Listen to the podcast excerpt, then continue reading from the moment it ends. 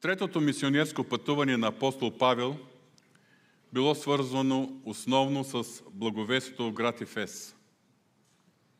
Той престоял там повече от 2 години, близо 3 години. През това време, Словото ни казва, че повечето от юдеите и гърците в цялата римска провинция Азия, това е днешна Мала Азия на територията на Турция, чули Господнето учение. В книгата на Деяния на апостолите се описва как след престоя си в Ефес, апостол Павел направил кратко пътуване до провинция Македония, или това е днешна Северна Гърция, а също така и до Гърция, т.е. Централна Гърция, достигайки чак до Коринт. И навръщане по пътя за Иерусалим с кораб, апостол Павел се отбил за кратко време в Милит. Това е един град, пристанищен град, който е близо до Ефес, и там повикал презвитерите на Ефеската църква, за да се срещне с тях. Деяните на апостолите, 20 глава, от 17 до 38 стих, е описана тази последна и много трогателна среща на апостол Павел с презвитерите в град Ефес. Към тях той отправил своите последни и прощални думи. И разделата е била много трудна и болезнена, с много сълзи. Ще прочета част от думите, които апостол Павел е отправил към презвитерите в град Ефес, съгласно Деяния на апостолите, 20 глава, 17 до 27 стих. А от Милет прати в Ефес да повикат църковните презвитери. И като дойдоха при него, им каза: вие знаете по какъв начин още от първия ден, когато стъпих в Азия, прекарах цялото време между вас в служение на Господа, с пълно смирено мъдрие, с сълзи и сред изпитания, които ми сполетяха от заговорите на юдеите. Как не се въздържах да ви изявя всичко, което е било полезно, и да ви поучавам и публично, и по къщите, като проповядах и на юдеи, и на гърци, покаяние спрямо Бога и вяра спрямо нашия Господ Исус Христос. И ето сега, заставен духом, отивам в Иерусалим, без да знае какво ще ми сполети там. Освен че Святия Дух ми свидетелства във всеки град, като ми казва, че ми очакват окови и скърби. Но не се скъпя за живота си, нито ми се свиди за него. Стига само да завърша пътя си и служението си, което приех от Господ Исус, да проповядвам благовестието на Божията благодат. И сега аз зная, че нито един от вас, между които ходих и проповядвах Божието Слово, няма вече да види лицето ми. Затова ви свидетелствам в този ден, че аз съм чист от кръвта на всички, защото не се въздържах да ви изявя цялата Божия воля. Нека да се молим. Боже святи, молим Ти да прибавиш Твоята благодат, благословение, Твоето помазание върху думите на Твоето Слово и размишленията, които ще представя пред моите брати и сестри. Защото аз съм човек от плът. Господи, нуждая се от Твоето помазание. И всички ние се нуждаем сърцата ни да бъдат под Твоето помазание, за да може Твоето Слово да се вселява в нас богато. За да можем да имаме духовното прозрение, чрез което ние да разбираме Твоята воля, Твоя план и да откликваме, Господи. В името на Исус. Амин. Както виждате в този текст, апостол Павел прави един своеобразен отчет за своето служение. Но има няколко неща, които ми правят много силно впечатление. Той споделя, че не се е въздържал да им изяви цялата Божия воля. Той им е проповядвал благовестието на Божията благодат. И тук той споделя какви са акцентите на това благовестие. Ще се припомним 21 стих. Като проповядвах и на юдеи, и на гърци, покаяние спрямо Бога и вяра спрямо нашия Господ Исус Христос. Покаяние спрямо Бога и вяра спрямо нашия Господ Исус Христос. Основните акценти на благовестието, което апостол Павел е проповядал, се заключава в тези 2 думи – покаяние и вяра. От днес, в продължение на няколко седмици в неделните богослужения, когато нямаме гости, разбира се, ние ще се спираме въпроси, свързани с основите на християнския живот. Читам, че е време да се завърнем към основите. Дори и да си припомним някои неща, които не толкова често споделяме в нашите събрания. Днес, като първа тема от тази поредица, основите на християнския живот, темата ще бъде покаяние и вяра. За какво става въпрос? Най-напред, Божието Слово ни посочва проблемът на цялото човечество, на всеки човек. Това е всеобщата греховност на всички човеци. За какво става въпрос? Бог е Творецът, Създателят на този свят, на целия всемир, на всичко видимо и невидимо, на духовния свят, материалния свят, целия космос. Създателят е на нас, хората. Сега, от естествения живот ние знаем, че всеки конструктор, който създава дадено изделие, той издава и инструкция за експлоатация. Инструкция, в която описва как трябва да се ползва това изделие. Защото той най-добре може да прецени какви са рисковете, какви са опасностите. И дава информация как да се ползва това изделие, за да може да се ползва безопасно, безпроблемно, с минимален риск от повреда. И какво се случва, ако човек не спазва изискванията на това изделие? Например, купува си хубав телевизор. Знаете за какво говоря? И го монтира в банята си. Защото иска, докато си прави душ, да следи сериала. Познайте какво ще се случи с този телевизор. Защо? Телевизорът ли е лош? Не, не са спазени инструкциите. Творецът на този всемир също е създал закони на първо място. И духовни, и природни. И всички се подчиняваме на тези закони. Но за нас, хората, ние, които сме венецът на Неговото творение и сме създадени по образа и подобие Негово, за нас, хората, които Бог ни е направил способни да разсъждаваме, да преценяваме, дал ни е правото да вземаме решение, морални решения, да правим морални избори. За нас, хората, Той е дал специална инструкция за експлоатация. И това е Божието Слово. Божието Слово, което се съдържат Неговите правила, Неговите изисквания, Неговите закони и наредби. В това Слово се съдържат моралните граници, в които Бог е наредил ние да бъдат нашите решения, за да бъде всичко в пълна хармония, за да може светът и обществото да се развиват в ред и да има мир. Мир в човека, мир между хората и между народите и мир между хората и Бога. Това е целта на Твореца. Обаче ние знаем какво се е случило още в зората на човешката история. Че още първата семейна двойка, Адам и Ева, са нарушили, са прескочили първата морална граница, която той им е поставил. А всяко прескачане на моралната граница, всяко прескачане или нарушаване на закон, заповед, което той е постановил, Словото казва, че е грях. Грехът е беззаконие, т.е. неспазване на закона, неспазване на порядъка, установен и изискван от Твореца. И след първия грях на Адам и Ева, ние знаем, че грехът е проникнал в цялото човечество. И всички ние, хората, се раждаме с състояние на греховност, с греховна природа, т.е. с естествена склонност към грях, с естествена склонност да нарушаваме Божиите закони. Мисля, че няма нужда това да го доказвам. Но погледнете към едно малко дете, което все още на възраст, когато не може да различава добре доброто от злото. Като му кажеш не пипай там, то точно там отива да пипне. Като му кажеш да не прави това, то точно това отива да прави. Е, когато направи белята, като го питаш кой го направи, то казва ми батко го направи. С естествената склонност в човека, която се развива още от най-ранната детска възраст. Затова Божието Слово дава една ясна и категорична оценка. Понеже всички съгрешиха и не заслужават да се прославят от Бога.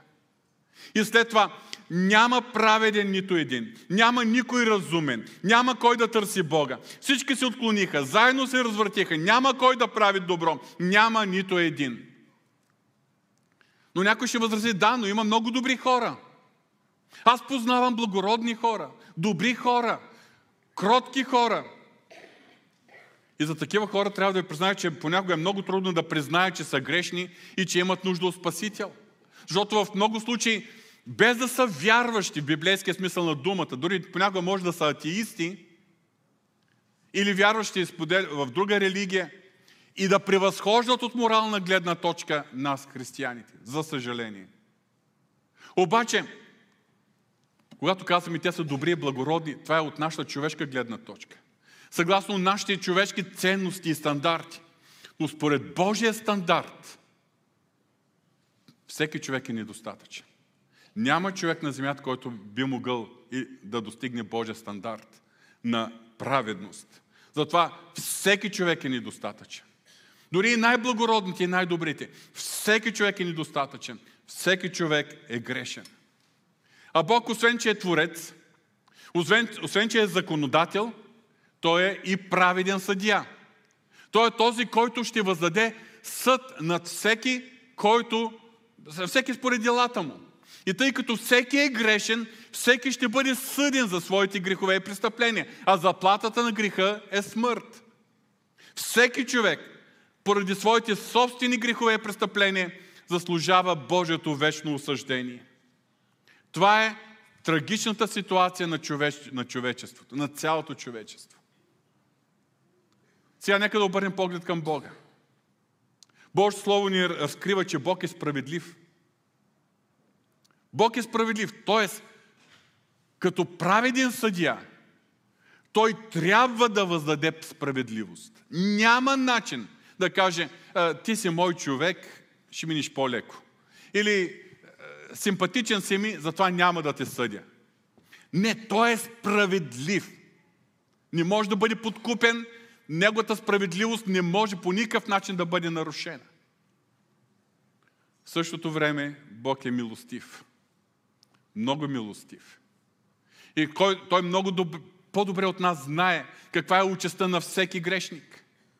И тази участ означава ние да се срещнем с Божията справедливост, да бъдем осъдени и то с вечно осъждение и да това Неговата милост апелира в сърцето му да намери начин на съгрешилия човек да се даде втори шанс, на съгрешилия човек да се покаже милост.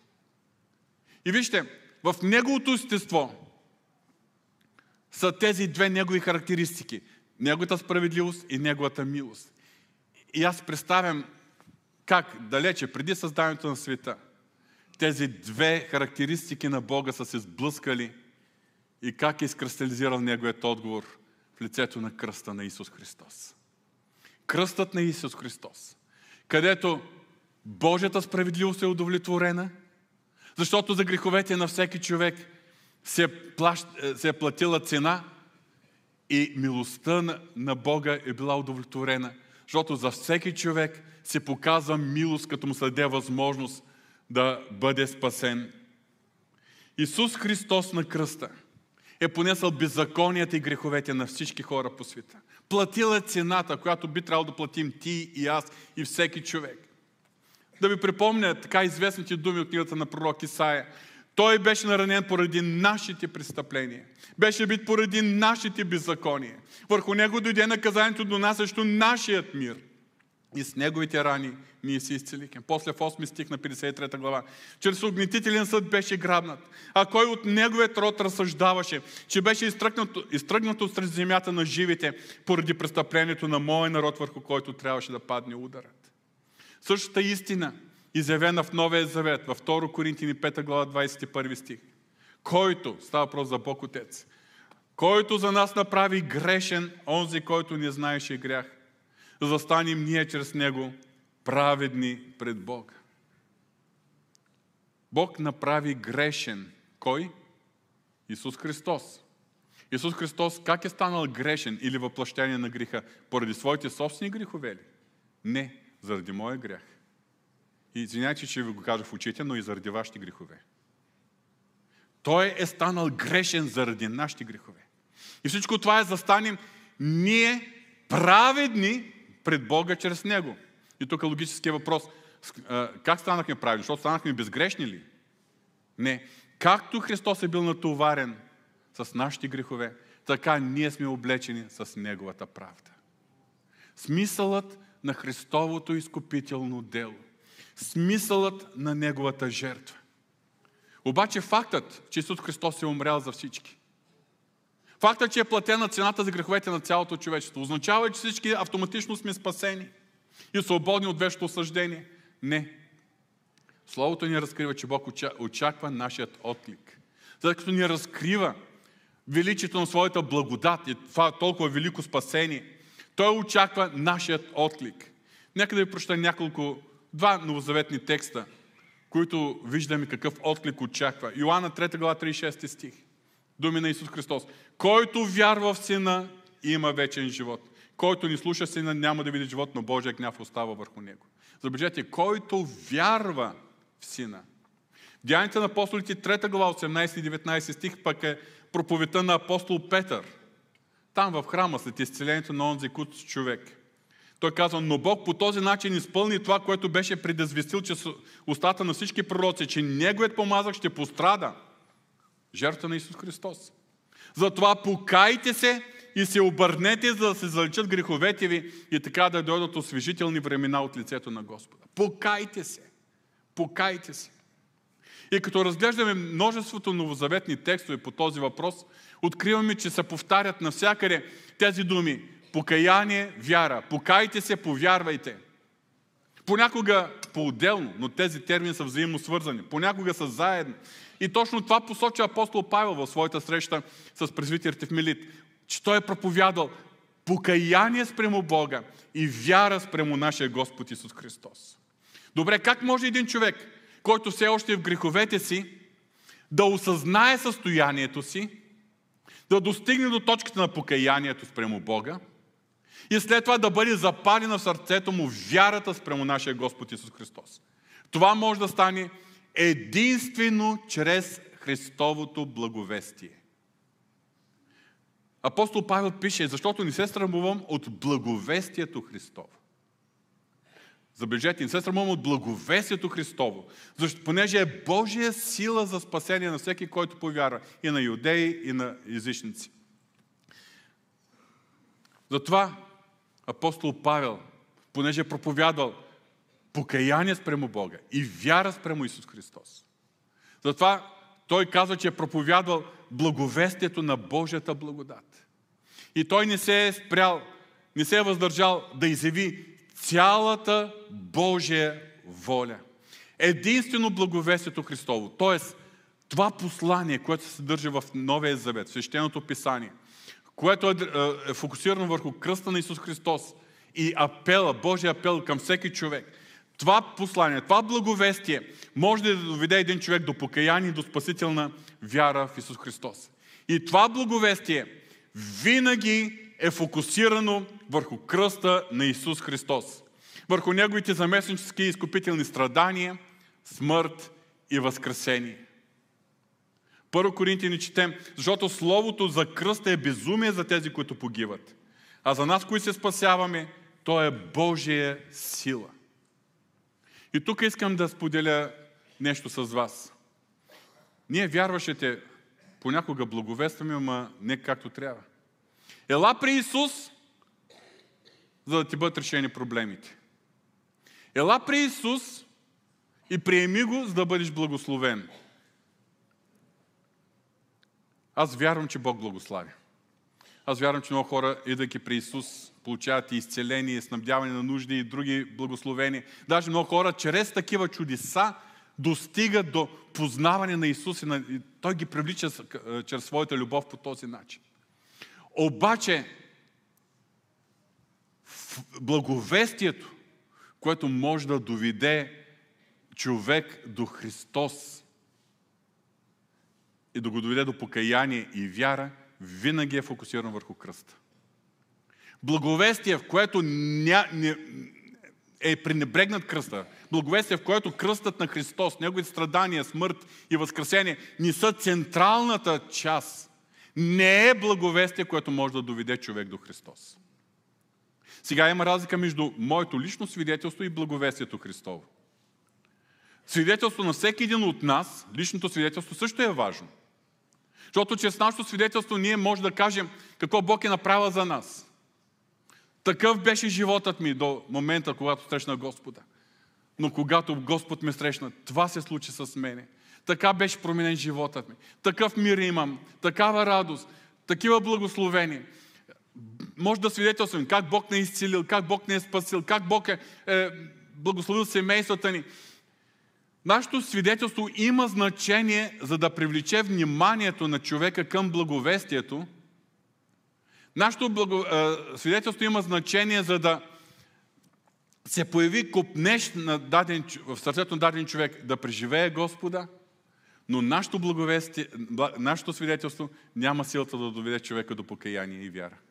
Единствено от благовестието, когато преминем, т.е. от нашето свидетелство, когато преминем към благовестието и му благовестим Христос и то разпнатия Христос, разпнатия за мен, за теб, разпнатия и възкръснал Христос, тогава това благовестие може да доведе човека до съзнание за греховност, до желание да се обърне към Господа с покаяние и до спасителна вяра в Исус Христос. Понеже юдеите искат знамение, а гърците търсят мъдрост, а ние проповядваме разпънатия Христос. За юдеите съблазън, за езичниците глупост, но за самите призвани иудеи и гърци Христос е Божия сила и Божия премъдрост. Докато човека, на който ние благовестваме, Христовия кръст, разпънатия Христос, продължава да бъде съблазън или глупост, не е готов още за покаяние. Няма е тази спасителна вяра. Но когато благовестието, под помазанието на Святия Дух започне да работи и човек осъзнае личния си проблем, тогава това благовестие може да го доведе до покаяние и вяра. И така, какво представляват покаянието и съответно какво представлява вярата? Относно покаянието, Били Грейм пише: ако би могло покаянието да се опише с една дума, бих употребил думата отказване. Думата, преведена на български в покаяние, в Стария завет на еврейски е шуп, което означава обрат или обращение. А в Новия завет от гръцки е метаноио, което означава на български буквален превод промяна на ума, промяна на мисленето. Какво означава, каква е същността на покаянието? Покаянието е, когато човек осъзнае своята греховност и осъждението, което заслужава. Покаянието представлява един вик към Бога и молитва за неговата прошка, както е писано в книгата на пророк Иоил: всеки, който призове Господното име, ще се спаси. Покаянието води до промяна на живота, защото е завършено, когато има решение за следване на Исус Христос и за живот под Неговото господство. Ако трябва да илюстрирам покаянието, ще използвам тази илюстрация. Покаянието означава обратен завой. Обратен завой. До сега човекът е вървял или шофьорът е шофирал колата си в една посока, но в даден момент осъзнава, че това е погрешната посока. И тогава прави пълен обрат, обратен завой. И от живот, фокусиран върху себе си, своите желания, своите планове, живот на непокорство спрямо Бога, той прави обратен завой и животът му вече е посветен на Христос, живот за Христос. Може би една от най-добрите илюстрации за покаянието намираме в притчата за блудния син. Всички добре познаваме тази история, няма да я чета. Знаем за този по-млад син, който е поискал и получил наследство, което му се полага, напуснал бащиния дом и разпилял имота си заедно с компании, приятели. И когато свършили парите, свършили и приятелите. И изпаднал в толкова тежко състояние, че трябвало да работи. И то за един юдейски контекст забележете, да пасе и да се грижи за свинете, на някой изичник. И дори би желал да се насити с храната за свинете, но и това не му е позволяло. Колко време е било в това положение, ние не знаем. Но в даден момент, Словото каза, като дойде на себе си. Първият елемент на покаянието е човек да се осъзнае. Първият елемент, като дойде на себе си, рече, колко от наемци на баща ми имат от излишък от хляба, а пък аз тук дори и храната за свинете не мога да имам. Ще стана и ще отида при баща си. Втори елемент на покаянието е решение. Ще стана и ще отида при баща си и ще му кажа, тате, съгреших против небето и против тебе. Не съм достоен да се наричам твой син. Вземи ме като един от слугите си, един от наемниците си. Решение. И то решение със смирение. Той не се е казал, ще се върна и ще виж как баща ми ще му посрещне веднага. И като дойдеш, му каже, тате, не се ли радваш? Дойдох си. Не. Със смирение, със съкрушено сърце. И накрая, третия елемент на покаянието е действие. Стана, напусна кочината. Вероятно е нямал по-добри дрехи и с тези миризливите се е завърнал в бащиния дом. И тогава не знаем как е бил приет от баща си. Всяко покаяние съдържа тези три елемента. Осъзнаване на състоянието, решение и то със съкрушено сърце, със смирение и накрая действие, обрат, живот в нова посока. А каква е разликата между разкаянието и покаянието?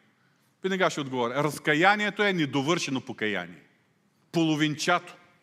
Разкаяние имаме, когато човек се трогне от благовестието, когато човек осъзнае, че е грешен, даже може да се разчувства, да съжалява за греха си, дори може да се моли за прошка, но не достига до третата и решаваща стъпка, до решението да се посвети на Христос и да го следва от тук нататък.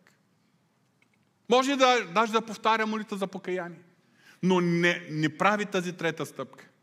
Посвещението и следването на Христос. Понякога човек може да достигне до, един грешен човек може да достигне до момента на покаянието за моментално, под действието на Божията благодат, когато има евангелизационни кампании, богослужения, когато Святи Дух действа мощно, но в повечето случаи това е един процес в сърцето на един човек, който е далеч от Бога, който съзрява постепенно. Постепенно човек достига до осъзнаване на своя проблем.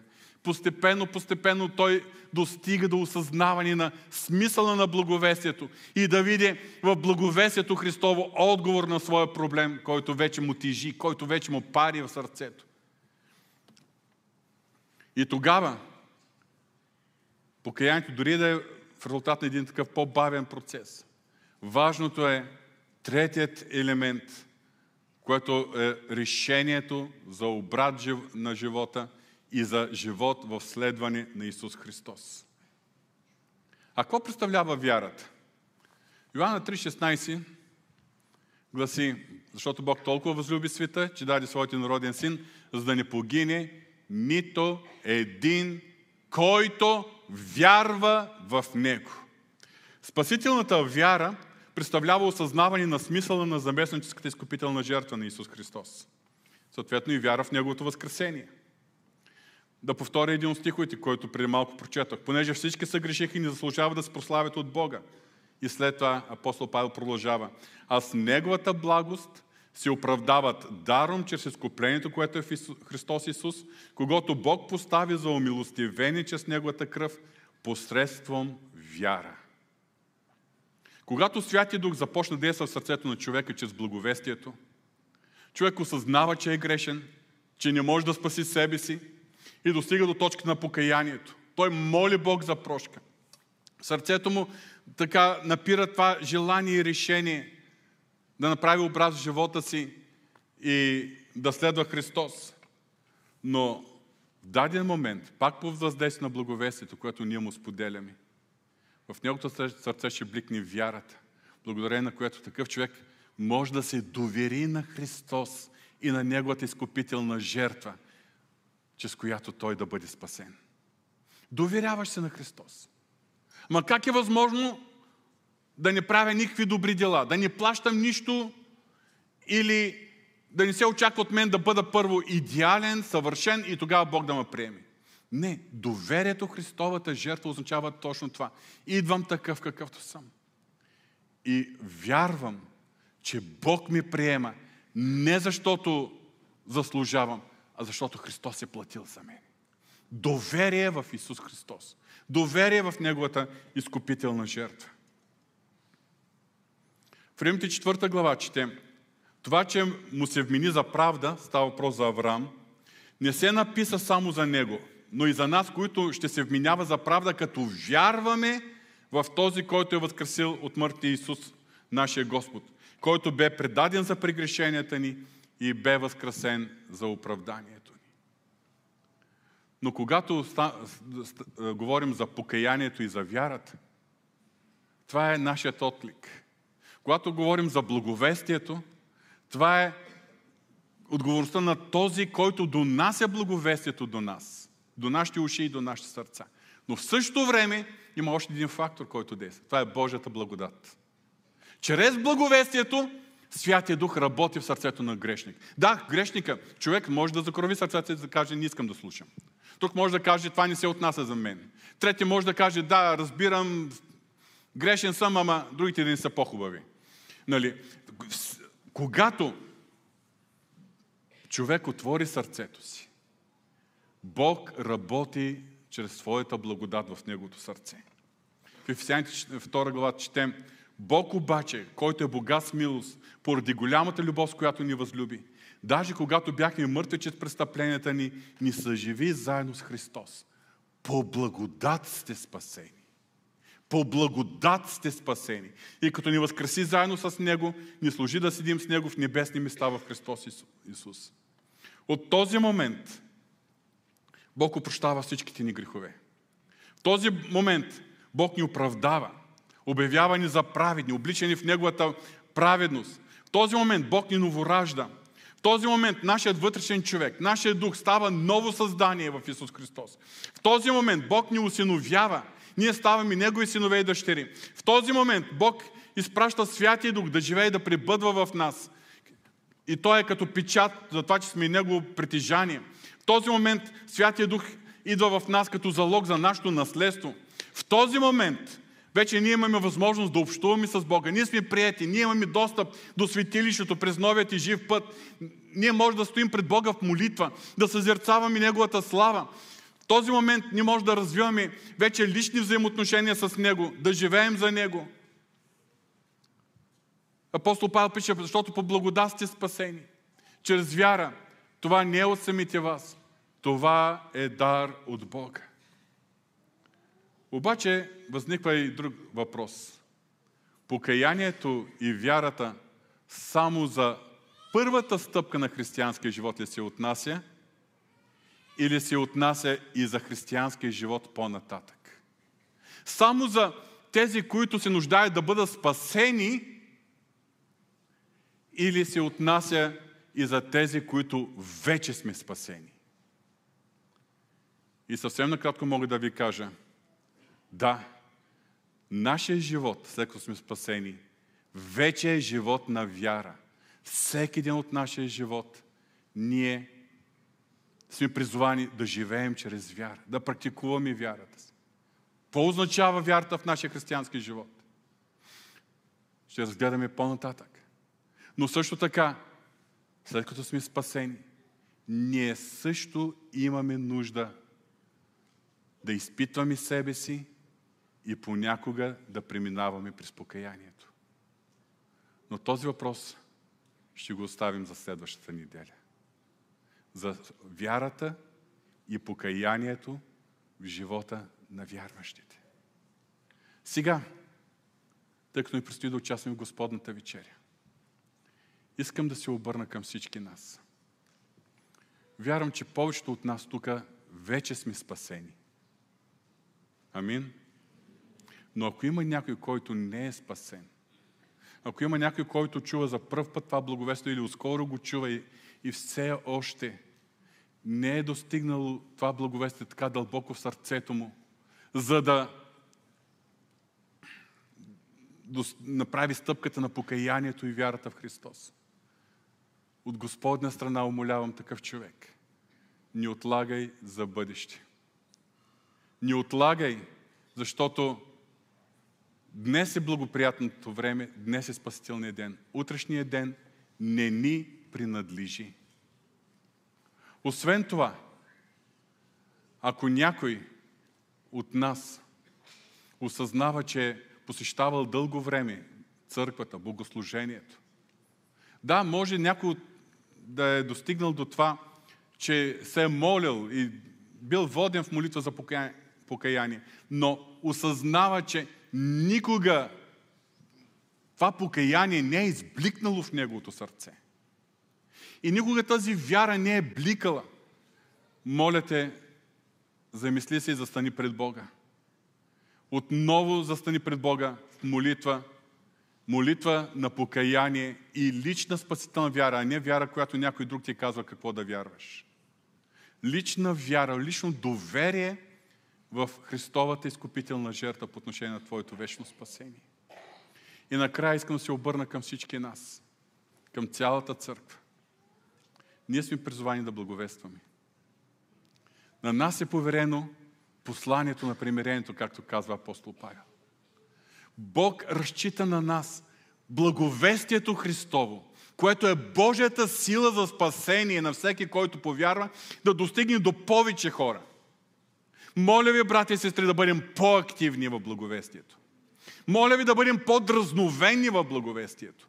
И молим ви да стоим пред Бога в молитва, за да се изпълваме със Святия Дух, за да бъде благовестието ни под Неговото помазание и сила.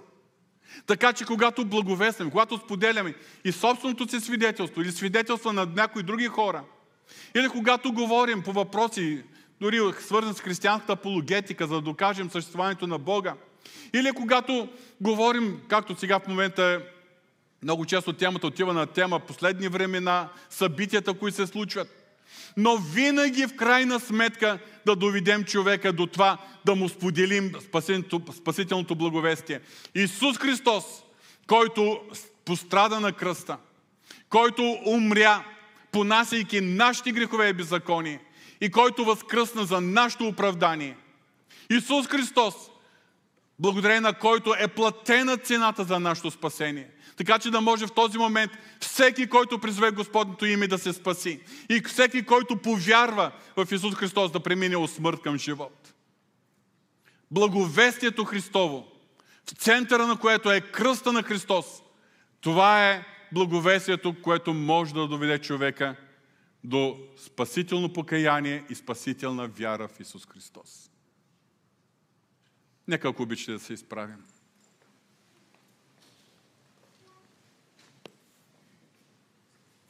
Татко Святи, ние Ти благодарим